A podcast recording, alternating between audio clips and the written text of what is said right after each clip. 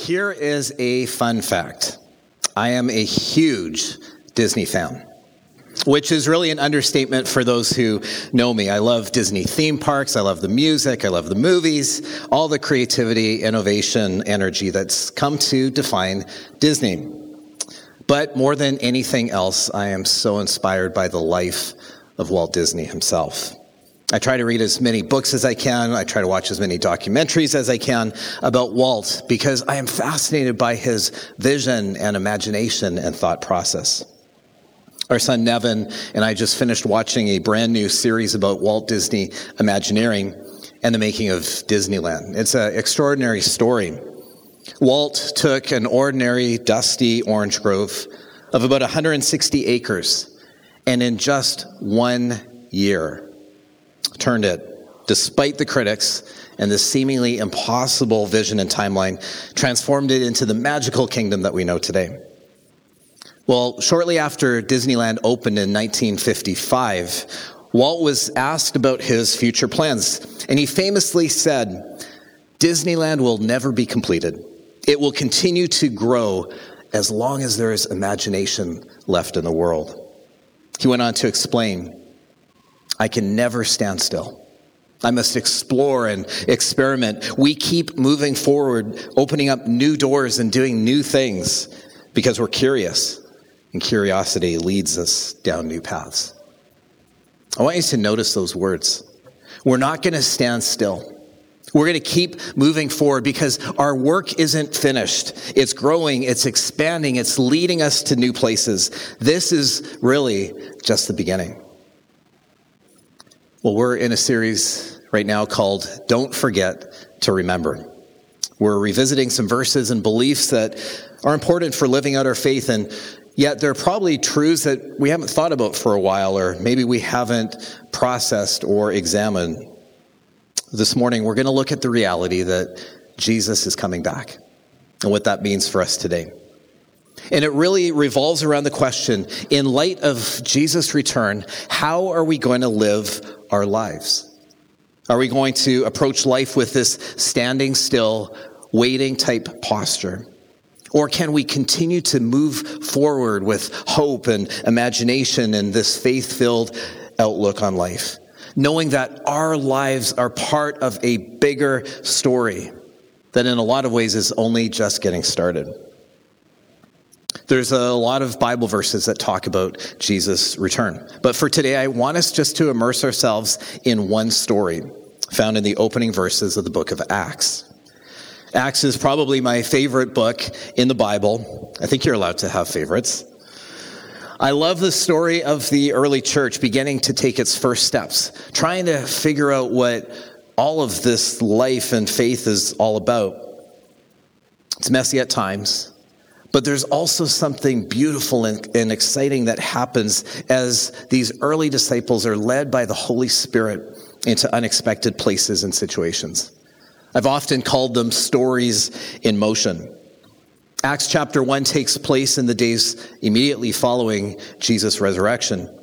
And the disciples have just witnessed two major events that are still very much fresh in their minds. They saw Jesus die a violent death on the cross. And they also saw Jesus resurrected from the dead. And I'm sure that they are trying to process all of these emotions and questions coming from those experiences. But now you can feel that there's almost a sense of relief that things are finally back on track. Jesus is with them. He's hanging out with them. He's here to stay. Finally, he's going to establish the kingdom that they've been expecting, that they've been waiting for. It's finally here and they all have big roles to play. Well, Jesus is going to talk to them about a kingdom, but it's not the kingdom that they've imagined. It's not an ethnically centered or a geographically centered kingdom. Instead, it's a much larger, far wider reaching kingdom that will reach out to every part of the globe and universe. It's called the kingdom of God. God's presence and rule coming through Jesus Christ heaven touching earth. It's the healing of brokenness and pain and sin. It's the overcoming of death itself. It is the restoration of all things. And so Acts chapter 1 begins with these words. writer is Luke. He said in my first book, The Gospel of Luke, I told you about everything Jesus began to do and teach until the day that he was taken up to heaven after giving his chosen apostles further instructions through the Holy Spirit. During the 40 days after he suffered and died, he appeared to the apostles from time to time and he proved to them in many ways that he was actually alive. And he talked to them about the kingdom of God. Once, when he was eating with them, he commanded them, Do not leave Jerusalem until the Father sends you the gift that he promised, as I told you before. John baptized with water, but in just a few days you will be baptized with the Holy Spirit. So when the apostles were with Jesus, they kept asking him, Lord, has the time come for you to free Israel and restore our kingdom? He replied, The Father alone has the authority to set those dates and times, and they are not for you to know. But you will receive power when the Holy Spirit comes upon you, and you'll be my witnesses, telling people about me everywhere in Jerusalem, throughout Judea, in Samaria, and to the ends of the earth. After saying this, he was taken up into a cloud while they were watching, and they could no longer see him. As they strained to see him rising into heaven, two white robed men suddenly stood among them. Men of Galilee, they said, why are you standing here staring into heaven? Jesus has been taken from you into heaven, but someday he will return from heaven in the same way you saw him go. So I want you to notice that last sentence. As Jesus ascends to heaven, the promise is given that one day he will return in person. That truth and reality is a core part of our Christian faith and creed. Jesus will come back one day. And ever since then, there's been lots of speculations and theories and ideas and predictions about how it's going to happen and when. Over the years, lots of people have come up with dates about Jesus' return, trying to show why their theory is the correct one. And of course, they've all failed miserably. Because the truth is pretty simple we don't actually know. And it's not up to us to try to figure out or predict or worry about. Look at verse 7. Jesus says, The Father alone has the authority to set those dates and times, and they are not for you to know. All we need to know is that one day it will happen. Full stop. I'm actually good with that answer. Because at the end of the day, I don't want to waste my time trying to figure out what isn't mine to try to figure out. It'll happen at some point. But the more important and relevant question is what does Jesus' future return mean for you and me today, in this moment that we've been given? How does remembering the truth that Jesus will one day come back impact us today? What posture of living should we hold on to here and now? Well, I think the question the disciples are asked is significant. Look at verse 11. Why are you standing here staring into heaven? It's easy to rush past those words, so let me read it again. Why are you standing there staring into heaven? Such a great question. Personally, I also find it kind of funny. Just picture the scene. Jesus is with his disciples, and as he's talking with them, he suddenly starts to rise up from the ground. And as they're watching, he disappears into the clouds in the sky. I imagine the disciples frozen in place, their mouths gaping, just eyes wide open, necks straining to see and process what's just happened. And then suddenly two angels appear and they ask the disciples, Why are you staring up into heaven? Why are you just standing here? Uh, because we just saw Jesus disappear. He was here just one second ago and now he's fully gone. How could they not be shocked by what they had seen? I think it's a pretty good bet that it's actually fear that's brought them to a standstill. They had been preparing to see God's kingdom come, but they weren't expecting this. Jesus has disappeared. He's gone. And they realize that everything has changed again. How can we do this without Jesus being physically present with us? What are we supposed to do now? We're alone. The reality is that fear can paralyze us. It can keep us at a standstill, not being able to move forward in life. Fear wears many hats.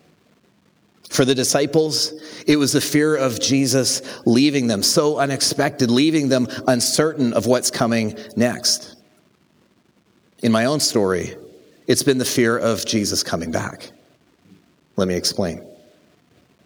When I was first given this sermon topic, I immediately went into full panic mode. I could fear, feel all of this fear stirring inside of me because I was getting triggered by memories of my childhood. You can go to the next picture.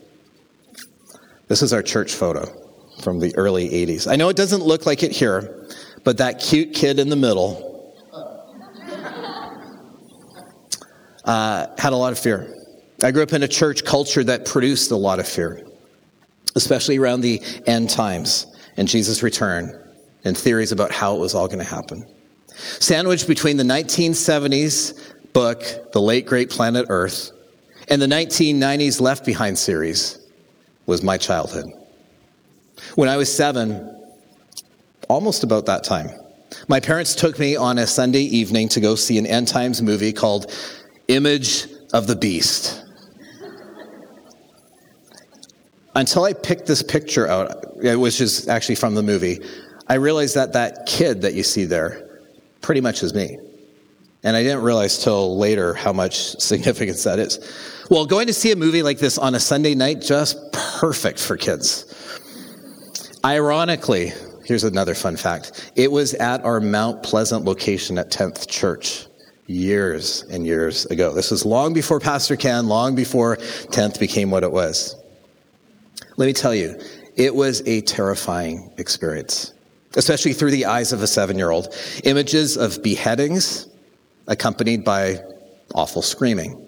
It scarred me in so many ways. It was traumatic. In fact, to this day, and Michelle is a witness to this, I still get nightmares.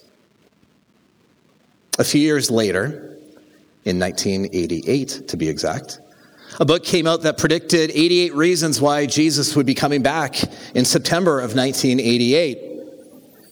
I was at a Christian camp that weekend, the weekend it was supposed to happen, perfect timing. And let me tell you, I was petrified the entire time, that entire weekend, frozen, incapacitated, standing still, full of fear. Not because I wasn't a follower of Jesus, I just didn't want it to happen anytime soon. I was young. I had dreams for my life. I wanted to get married. I wanted to have a family. I wanted a career. I wanted to travel. I wanted to live life.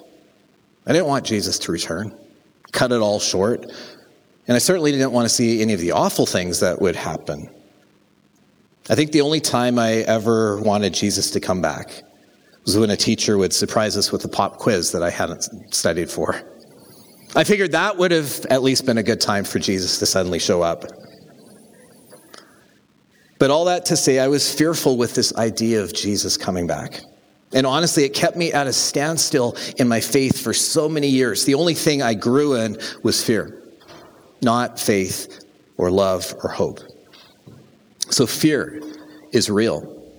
Whether that's fear about Jesus leaving us, or in my case, fear about Jesus coming back, Maybe it's fear about the world that we live in that is uncertain and overwhelming and paralyzing. Or maybe, like my dear mom, you just want Jesus to return to rescue us and take us out of the messiness of our world. Maybe you're just trying to hold on until Jesus comes back. Fear wears many hats. Maybe you've had similar experience. Maybe you're walking through a type of fear right now. I want you to hear this today. Fear of any kind will keep you frozen and paralyzed and standing still in life rather than moving forward. And so the question, why are you standing here, is meant to remind us that we need to keep moving, that we need to keep going. We've been given an assignment, we've been given work to do. We've been invited to participate in a story that is bigger than us and yet also includes us. And it will eventually one day culminate in Jesus coming back. But until then, we can't sit around or stand still. We need to get going. We need to keep growing. We need to keep, to keep moving. This is really just the beginning. I think verse 8 is the key. Jesus says, You will receive power when the Holy Spirit comes upon you, and you will be my witnesses, telling people about me everywhere Jerusalem, Judea, Samaria, ends of the earth. Jesus says to all of his disciples, You all are witnesses of my story, the story I've begun. A witness is someone who has experienced, seen, heard, touched, felt, been part of an event and story. And now, as a witness, you're to take that story and that experience and to live it out and to share it and to take it with you wherever you go. And so, standing still isn't an option when you've been invited and commissioned to go out to every part of the world as a participant in Jesus' story. And so the task and the work that Jesus gives to all of his disciples, past, present, and future, is to retell and to live out his story and message to our world, living from a new and empowered reality filled by his own spirit and presence. And to keep on doing that, and to keep on moving forward until the day he returns. Well, what is that story? It's the story that we are people of the resurrection. People whose lives have been impacted and transformed and changed because of Jesus' resurrection. His resurrection changes everything resurrection over death, over fear, but also the beginning of new life, the beginning of a restored world, heaven touching earth. Theologian N.T. Wright says for the early Christians, Jesus' resurrection launched God's new creation upon the world, beginning to fulfill the prayer Jesus taught his followers that God's kingdom would come on earth as in heaven, and anticipating the new heavens and a new earth promised by Isaiah and again in the New Testament. Resurrection is the process by which God is making the world and us new again. And that process began the moment that Jesus rose from the dead, and it will continue until the final moment when death no longer exists in any form. And Jesus brings all things together into their absolute fullness. The challenge that we face is that we live in this weird reality and tension between the now and the not yet. It means that even though things have been set into motion, they won't reach their ultimate fulfillment until a later time when Jesus returns. And yet, that same power that raised Jesus from the dead is the same power that resurrects us and leads us and moves us in each moment and situation and place that we find ourselves in. To keep going, to keep working, to keep growing, to keep moving in faith and hope and love to be witnesses of God's new creation being birthed even now until the day Jesus comes back. And that truth tells us two things. Who we're becoming matters now and in the future. And what we do matters now and in the future. 1 Peter 1:13 calls us to live holy lives, lives that are aligned with the life of Jesus, having clear and renewed minds until the day he returns. Keep going. Keep moving forward. And I love this one. 1 Corinthians chapter 15 is the great chapter in the Bible about the resurrection. It talks about Jesus' resurrection. It also talks about the final victory over death at the end of time when Jesus returns. And at the end of this chapter, on resurrection, come these words, verse 58 Be strong and immovable. Always work enthusiastically for the Lord. For you know that nothing you do for the Lord is ever useless. Think about that. At the end of the greatest chapter in the Bible about resurrection, we're told not just to hang on in life, or to keep holding on to just a future hope until Jesus comes back. No, it tells us that our work, what we do now, today, matters because it comes from the reality of the resurrection. I love how N.T. Wright says it. It's quite a long quote, but worth the time. He goes on to say, People who believe in the resurrection in God making a whole new world in which everything will be set right at last, are unstoppably motivated to work for that new world in the present. The resurrection means that what you do in the present matters into God's future. What you do in the Lord is not in vain, it matters. You are not oiling the wheels of a machine that's about to roll off the cliff. You're not restoring a great painting that's shortly going to be thrown on the fire. You are, strange as it may seem, almost as hard to believe as the resurrection itself, accomplishing something that will become in due course part of God's new world. Every act of love, gratitude, and kindness, every work of art or music inspired by the love of God and delight in the beauty of His creation, every minute spent teaching a severely handicapped child, every act of care and nurture, of comfort and support, every prayer, every deed that spreads the gospel that builds up the church, that embraces and embodies holiness and makes the name of Jesus honored in the world, all of this will find its way through the resurrecting power of God into the new creation that God will one day make.